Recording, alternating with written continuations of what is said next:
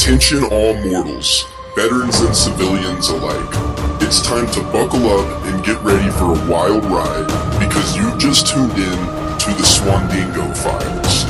Your host, Stephen Swanson, is here to help you navigate the crazy world of transitioning from military life to civilian life. And let me tell you, it's a bumpy road, but with a little bit of humor and a lot of determination, we can make it through together. And welcome back to another episode of the Swandingo Files. Uh, my guest today is Marilyn Richard. She is also a fellow veteran, Navy and Air Force, but we won't hold that against her today. it's the and, Chair Force. Get it right. oh, I'm, I'm sorry, the Chair Force. Sorry, I'm Army, so you know you gotta give a little slack. But I do appreciate everybody that serves always. We gotta have our banter back and forth though.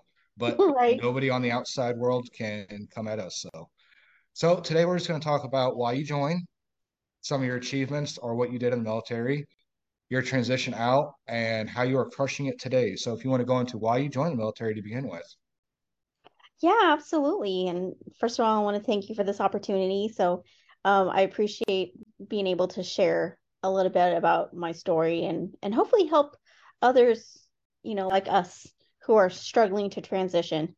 Um, well, my dad is retired from the Air Force. He is a Vietnam vet, he is a combat veteran. Uh, he is one of my biggest reasons why I decided to join the military because it became an option that was often spoken of um, when I was growing up. You know, it's something to be proud of. We have a military family. Um, so there's a lot of people in my family that served. I served with my twin sister and um, my my dad was the first to leave the family to do that. And we've just been keeping that tradition going because my cousins served um, we looking down at our lineage we have some um, distant relatives in our genealogy that served in um, the civil war and world war ii as well. So wow. that's one of the biggest biggest influences why i wanted to join. That's a lot of uh that's a lot of family members so that that have been in and served. So you come, I understand. So that makes it the patriotism is strong in your family, and that's nice to hear. Absolutely. My dad is a huge patriot, and he, as a matter of fact, he talked my cousin Harry into joining because he used to live in California with us um, when we were mm-hmm. little, and then he ended up joining the Air Force. Um, you know, served ten years, and and then of course my uh, my sister and I we ended up doing that after after graduating high school. So okay. yeah. So uh what, what did you do in the Air Force? I first started out in uh, command and control operations. So I was a command post controller. I did not get qualified. I really, I, I, I struggled with uh, qualifying and multitasking because that job does take a lot of multitasking. Um, unfortunately, I couldn't hack it because as if I if I look back now, I see some symptoms of PTSD that I, I didn't know it was, and um, you know, because I just gotten the, out of the Navy, and then 9/11 happened, so I was mm. transitioning from one branch to another, and it was a very very hard adjustment period, very hard transition for me, especially because the um, Navy mentality is is a lot more, um, it's a lot more abrasive very um, crude and abrasive uh, type of quality of life. And the Air Force is completely opposite of that. so you joined the Navy first, or? I joined the Navy first. Okay. So then, I, I was a little confused there. Sorry. No, no, no. That's fine. It it is. It does get confusing when when you look at dual service, and I'm like, you know, which is which, and when and where. so yes, Navy first, and then Air Force second. Well, uh, then what did you do in the Navy first? I was a launch and recovery technician on an aircraft carrier, the USS Car- Carl Vinson. I was an ABE two, and I was in catapults. So I launched aircraft off the flight deck. Is, is wow. what. So yeah. so so the so the real pilots, not the uh not the ground pilots, the actual floating pilots. Got it. So right. I hear there's a lot. I hear there's a lot of banter back and forth between Air Force and Navy pilots, and I don't know really, but I know from what I've heard, I've never done it, of course, because I was a scout in the army, so I don't fly. I stay on the ground. Right, um, right. but I've heard a lot of Navy pilots say that it's a lot harder to land on a uh, aircraft carrier than it is on the ground. And I'm sure it's true. So. Oh yes, oh yes, it is um, pretty difficult. You're you're dealing with a very moving, um, you know, landing area. It's it's very and, and some of the equipment that we used to it's called a MOVLAS. It's a manual operation operating visual landing aid system that we use on the carriers. There's three of them. So if one goes down, we manually have to stand the other one up. And, and so that way the pilot has the ability to take a look at that source light. They can focus on the ball and be able to have it guide them into landing. It does take a lot of practice, and it, some of those, especially like you could tell when you're on deck and you're you're looking at the at the planes coming in on the ball, and um, some some of the newest fresh recruits who are trying to get their hours and learning, they're they are like coming in like this and like making hard landings. It's it's could be a little iffy at times, but the ones that really love to fly, you could tell they are great at what they do. They land very well and they they get their hours in. I I loved it. I loved being on the flight deck. I loved being around the air crew. There's nothing like it. Yeah, you're just kind of reaffirming me uh just keeping my feet on the ground a little bit more, I think. So that's yeah. I don't yeah, I don't want to do that. no, you're you. you're yeah, you're you're a grunt. So yeah, yeah. You sleep so, in foxholes, right? foxholes. If we even want to make a foxhole, that is. I mean, eh, it, it, it varied. So, how many years altogether did you do between the two? I did four years in the Navy and then two years and nine months in the Air Force. I got out a little bit earlier than expected um, during a force shaping phase in 2004. So the Air Force re- was going through a revamping of like, okay, this career field is overmanned. Let's kind of shave some personnel off. Let's move them over here. You know, they got rid of a, a couple of career fields and whatnot. Mine was a special circumstance, and so um, I ended up getting out in um, in a categorized in a different manner of like okay well you're not like a pipeline student. You're not like first time enlisted. I was considered like a second term airman is what they call it. Mm-hmm. um so i happened to get out one year earlier than expected um which I was probably okay with because I didn't transition very well in the Air Force, and I was I was actually having a really hard time um, um, acclimating to the to the environment to this new environment to this new culture because the navy is very um you know you there there's traditions there there mm-hmm. there's traditions there's this brotherhood that i loved so much about it that i missed and you don't really find that very much in the air force it, it, it's there but it's not as strong if that makes sense no, it does. And that's one thing since, and I think this is where the military is failing uh, big time. They've taken the community, and some people are bothered by it, but they get acclimated eventually. But the community barracks, the community showers, that you live, you sleep, you play, and you fight together. And I know the Navy can only do so much because it's on a floating palace. I've never right. actually been on a ship before. And I know the submarines are even more different, more compact, but for the most part, like even in the army, every soldier for the most part gets their own room. Well, you build camaraderie when you're right there next to everybody. I mean, and that's where the support comes from. And when you do start going through things, you can kind of tell when soldiers are going through things, and airmen and you know seamen and marines and stuff like that. Yeah the old traditional community lifestyle is gone. And I think that's why there's an increase in suicide just inside the military alone because you're sitting in your own room at night and you're not checking on each other anymore. You're sitting there playing video games. You're right. You know, kind of like in your own world. Exactly. And I think that's where the military needs to go back to stop with these college dorm room lifestyle because we're not we're not in college we're expected to do 10 times more than what college students are expected to do. And I agree. Yeah, so I just I, they need to get away from that college mentality because it's not a college. Even in the Air Force, you're there to fight wars and win wars. Yeah, it's not. But um, so I I did. I lived in a dormitory when I was mm-hmm. um, at the base.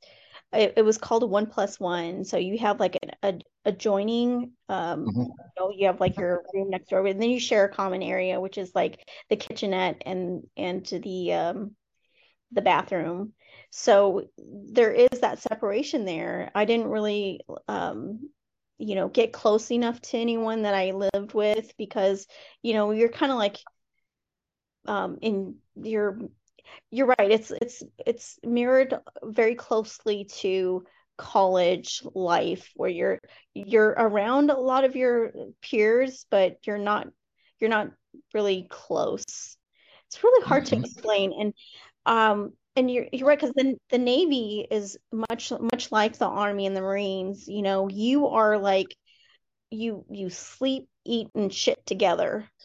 Um, seriously, mm-hmm. you know, and uh, it's not like that in the Air Force. You have your own room. You have like you're kind of like just it's it's more of a corporate setting, um, kind of approach to you know that life it's it mirrors a lot more closely to a corporate lifestyle than you would um, an actual military environment. So yep. my adjustment period from the Navy, you know, going from like, you know, you're spending hours with the person on your left and the person on your right.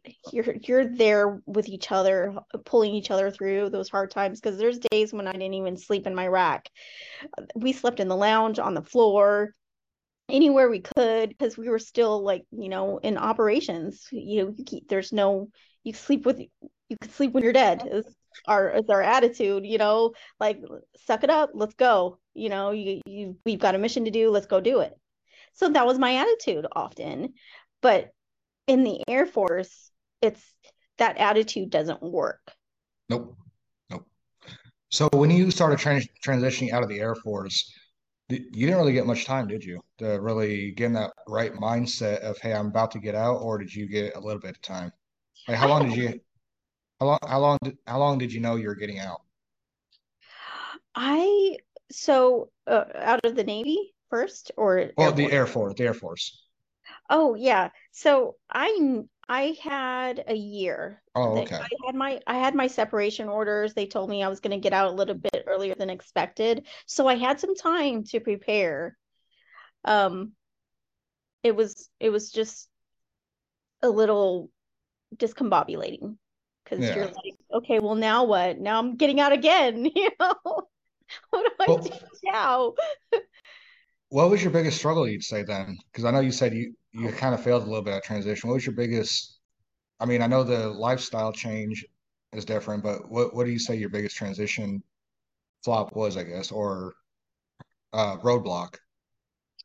It, it would definitely be um, not being able to transition with a plan. Um, I had a really hard time um, this is and this is what I do now. I help service members transition, like as far as their career development goals are concerned, because when I took when I took TAPS class, it was there was so much information overload that I was I didn't even know how to put a resume together. I mean, you should see my first resume. It was it, it's terrible. but through trial and error and through the years learning um, from my experience and really just honing in on like okay what does an employer look for? Um, how do you apply to this job? Well how do you prepare for a job interview? That's what i do now. But i had a really really hard time really trying to put myself on paper and re- learning what it takes to sell yourself to an employer so they can hire you so you can have a job. And not just any job um, you know, I didn't want to work at McDonald's. I didn't mm. want to, you know, work somewhere that's just going to pay me like back then it was like what 725 an hour.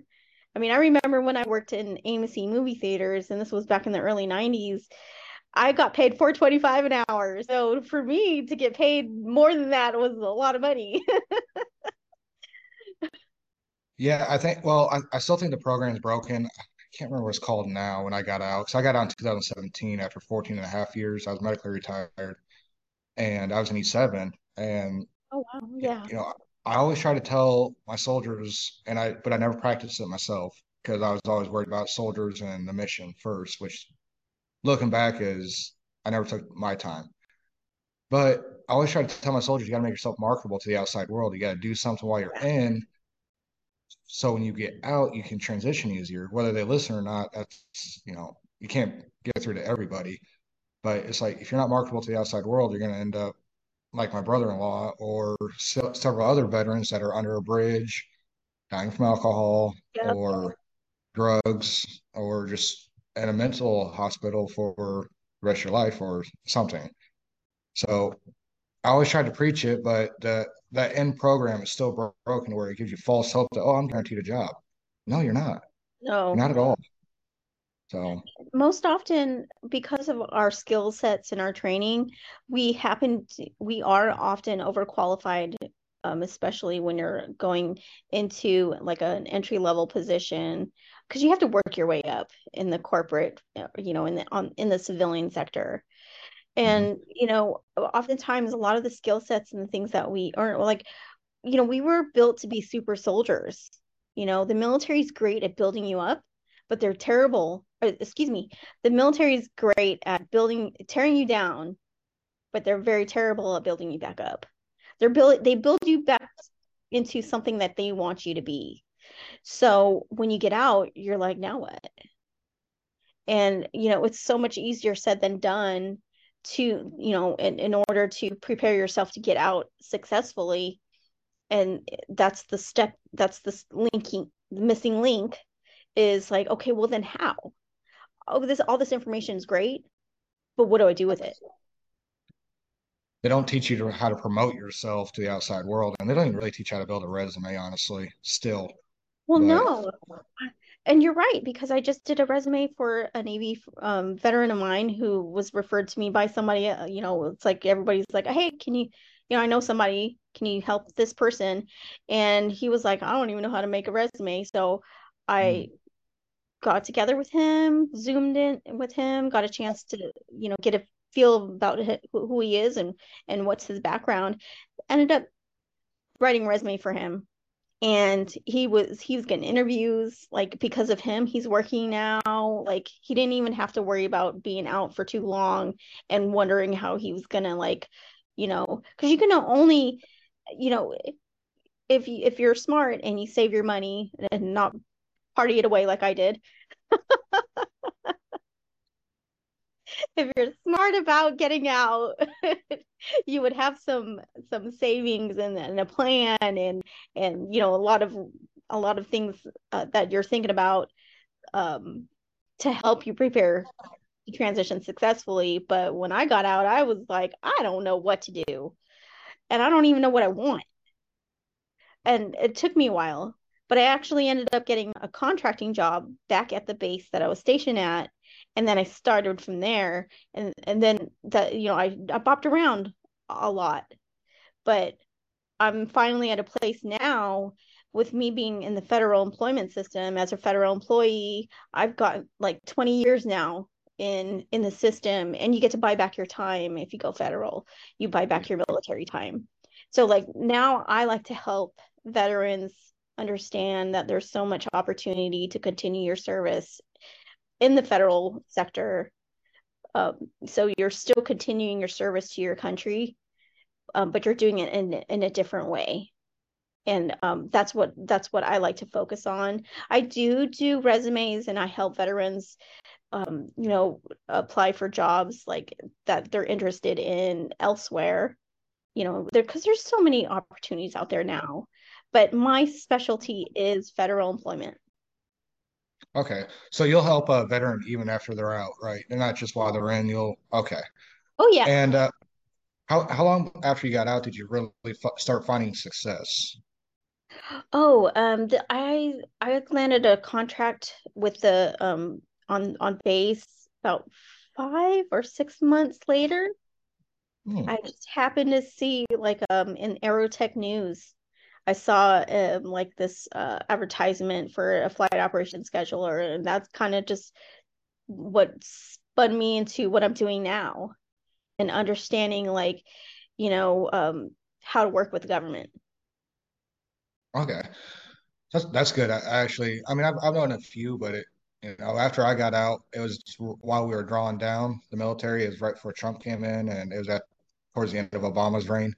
Oh yeah, yeah. I, I want to stop right there, but um, but uh, yeah. I, you but know, no. I, I just have to interject there. You know, as a federal employee, uh, I I need to respect our our CEO. I I am very conservative. I I do do like to support the conservative movements. No, and I know that's one thing that a lot of people forget that when you're in the military, you don't have your freedoms. You really don't. So you don't have the freedom of speech, right to bear arms, right to gather peacefully, and all that stuff. So, and a lot of people forget that too. But um, no, I mean it's it's no big deal. It happens, you know, on and off. But it was just it was very hard for me to get a job at federal level, which I kind of wanted, but I've been doing what I do too long now. But um, so when um, so you provide services while they're in and out. How soon should a soldier or anybody, any military member, come see you about getting a resume built and start marketing themselves? Oh, as soon as they know, like if they know they're getting out, um, if they have that time, because you know when you're you have your checklist, right? You have, you're like checking things off as you go. As soon as you know that you're getting out and you have an ETS, like now is the time to prepare. You can even plan a year out. It it really like depends on like how, you know, how motivated are you to, you know, like not miss a beat or miss a step in your transition to the next chapter of your life you know because you can get out and just kind of take some time out you know a couple months off five six months off it's really up to you really now with now with now with uh when i got out at three kids one on the way oh so they're all they're all itty-bitty at that point so no. So really, it just depends on like the needs of the person. Do you need it now, or can you wait? like you, well, you needed it right now. well, I have I have six kids now. I, well, I mean, she was pregnant with the fourth, but oh, wow. two more after that. So it's like, oh, so oh. I love my babies. So that's they're a, that's a big family farm you have. that's great. I know, and it's you know they're they're definitely. I love my kids so much, and they've been the push behind everything I, I do nowadays, and um, but yeah, I didn't have that luxury because I only had about six, seven months, I think it was. I can't remember of like preparing to get out because I, I got told my therapist we're going to medically discharge, are going to put you in for a medical discharge or retirement. I mean, and it's like, yeah. Uh, okay, I, I, thought it would take longer. It didn't. And before I knew it, I was out. And that whole program I went through in the Army, and I'm sure it's probably the same for all the branches, it just, it gave me a false sense of hope um, even being an E7. Yeah. But I, I would hope that they would promote more people like, you know, yourself. And there's another person I'm actually probably going to put you in touch with for that does pure military hiring. And um, so maybe we can start helping more veterans get out and actually be successful instead of sitting around. Absolutely. Um, yeah. I, you said something that I really wanted to hone in on. Mm-hmm were medically discharged and so you were given this time frame and you're just like okay like now your life just stopped you had this whole like okay i'm going to do this first you know i've got a few more years left i want to i'm going to keep going um because for the majority of the time you have people that really do want to make it a career my dad made it a career i i couldn't see that so i just served my time and got out but you know, you were already halfway through. And then unfortunately, when you're broken, the military, they're just like, you're just a liability for us now. We don't care about you. Okay, we're to kick you out. But that's literally what they do. Mm-hmm. You know, uh, you're not the only veteran that I've known who has been medically discharged, and you're just like, now what? Now I'm broken and battered, and, you know, I'm no use but yes, you are. I want to I want to really like point that out just because you were medically discharged or just because you have a medical condition doesn't mean that you're useless. There's ways to work around that and there's ways to be useful and you could still work because I'm 80%, I'm not 100. Um, but even if I was 100, I'd still be working because I'm a workaholic and I love working. it gives me purpose. But the Navy made me a workaholic. And that drive to perform, to do is I, I get such happiness and satisfaction in serving and in doing. And, you know, for some people like me who love to work, who need something to do, then, you know, uh, I don't let my medical conditions define me. And it's been one hell of a struggle, of course. But that's like with where you're what you're doing now. I heard you say that you there was at one time you wanted to be in federal employment but because you're doing what you're doing now and you love it it's mm-hmm. great to hear because most people kind of stay where they are and they're just like i'm just existing for no and they're just there breathing and not really finding any purpose in their life and so they just live with their disabilities and they live in this limited mindset yeah, uh, I was definitely like that for a little while, um, but I didn't get that chance to really dwell when I when I was retired out. Um, I mean, my children were the purpose, and then I started doing this stuff with my business partner, and it is just it's like a whole new world, and it's just like getting the word out there to veterans uh, about veteran stories, the services that we all we're all trying to provide, and it, it's it's nice seeing that even when we're out, there's still a lot that have succeeded. Yes. And we're just trying to get out there and reach more. And so many are willing to just sit on a podcast, even with myself, and be like, just explain their story, how they can help, so we can just get the word out there. Even if it only touches a few more veterans, yeah, absolutely. It doesn't matter because I already told you my brother-in-law he passed away, and you know the resources were there, but I didn't know how to get him in touch with those resources at that time. Yeah. And now I do. And I just got off the phone with another lady, or excuse, excuse me, did an interview earlier with another lady that pushes to help veterans too. And it's like, man, if I just known these things, but I know, I, I, and I can, you know, really relate with you here because that's, if I knew then what I know now, I would have saved myself so much time, so much heartache, so much pain there's so many days where I was just down and depressed and like you just you're just I would sleep my days away and mm. you know I mean but you you spend all this time like sucking it up. Uh, for for me I I had this um uh, there was always something there that was like I I can't stay here. I can't. I I got to keep I got to keep it was and it's all it's been hard. But you know you if you if you have something that keeps you going you you don't have time to really dwell on it. Well that's what work did for me because i don't have a family. I don't have kids. I'm not married. So um what helped keep me going was working.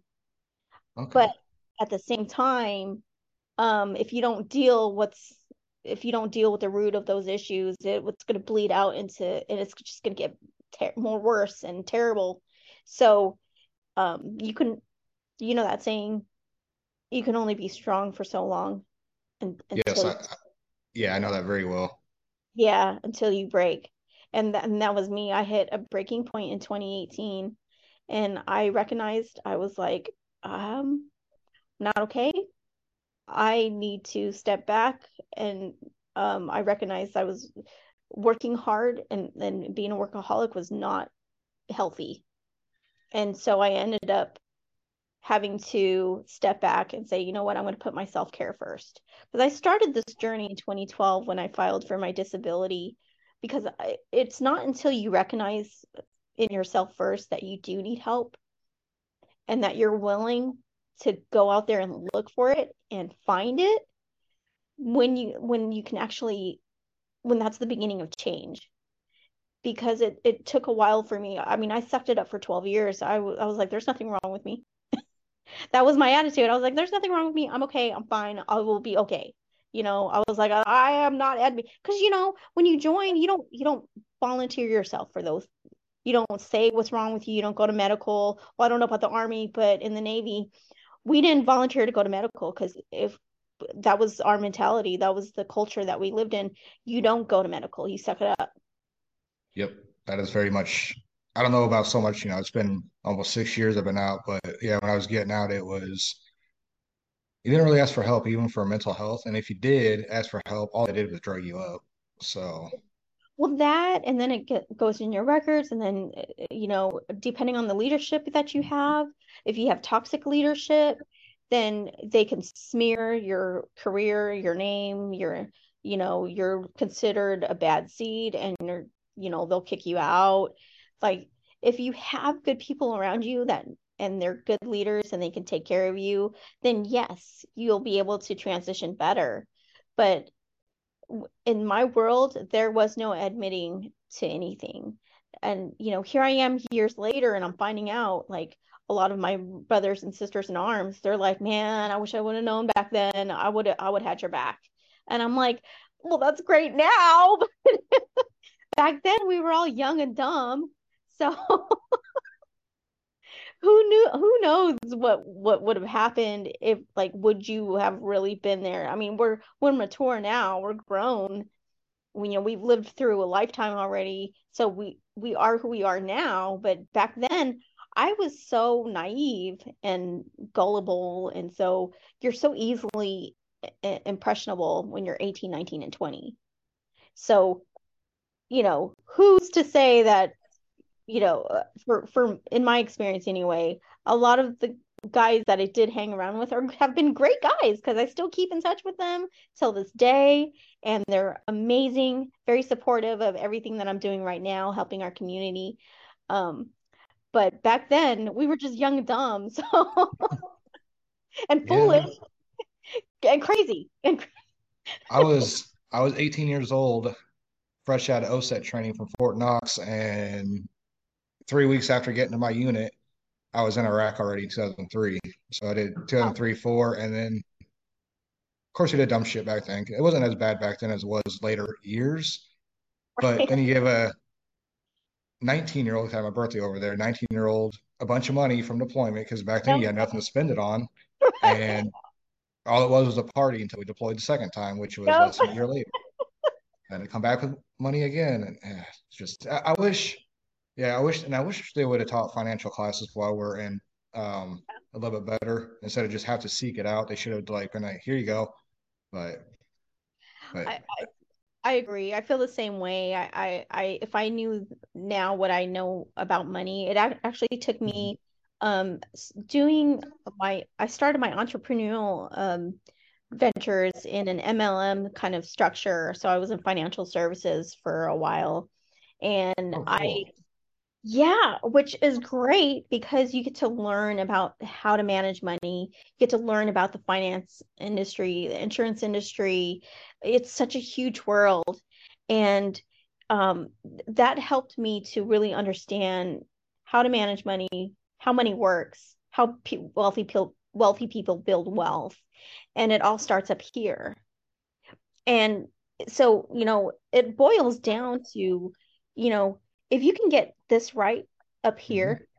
everything else will be easy.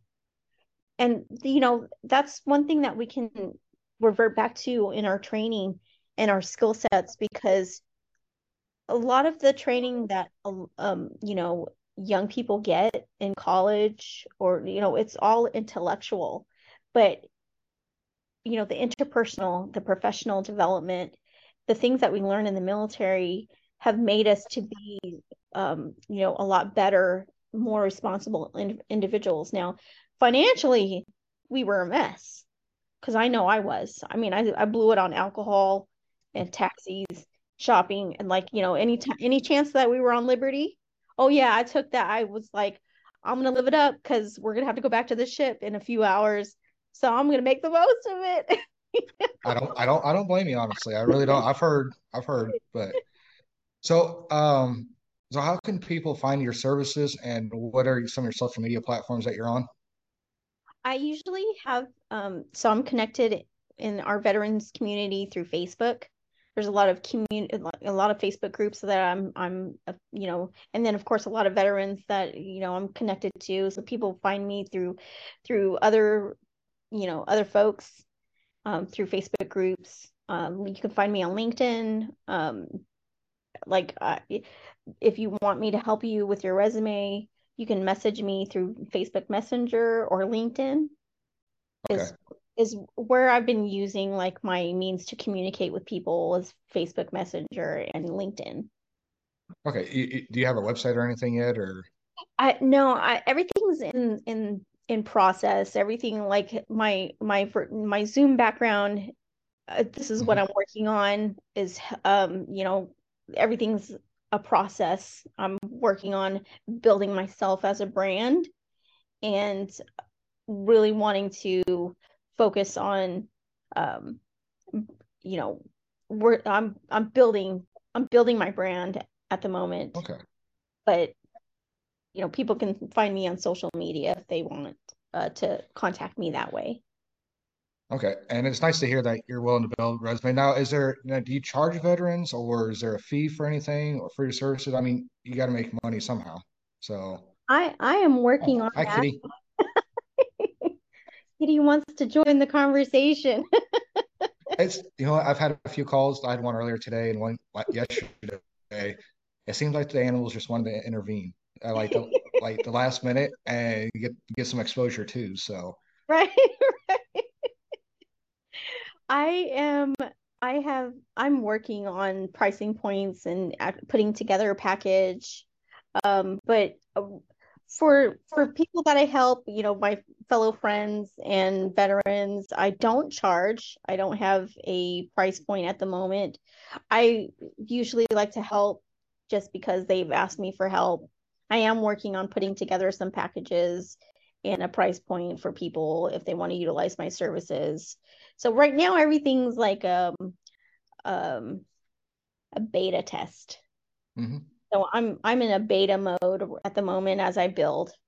So people can kind of contact me and if they if they want to contribute to the work that I've made or that I've done, I, I'm not going to turn that down. but I'm in beta mode at the moment. So once I get everything um, up and running like I should um, as a professional business, then I'll be able to offer those price points and those packages. Hmm. Okay. Well, it's nice to hear. I'm I'm glad you're out there helping veterans, and uh, it, there's so many services that are offered to veterans anymore. And if we don't get the word out there more, they're just going to keep going to the streets and just right. lit, terrible jobs, minimum wage, and we're worth so much more. So absolutely, absolutely, and that's what I do best uh, as a writer. Um, I can make you look great on paper.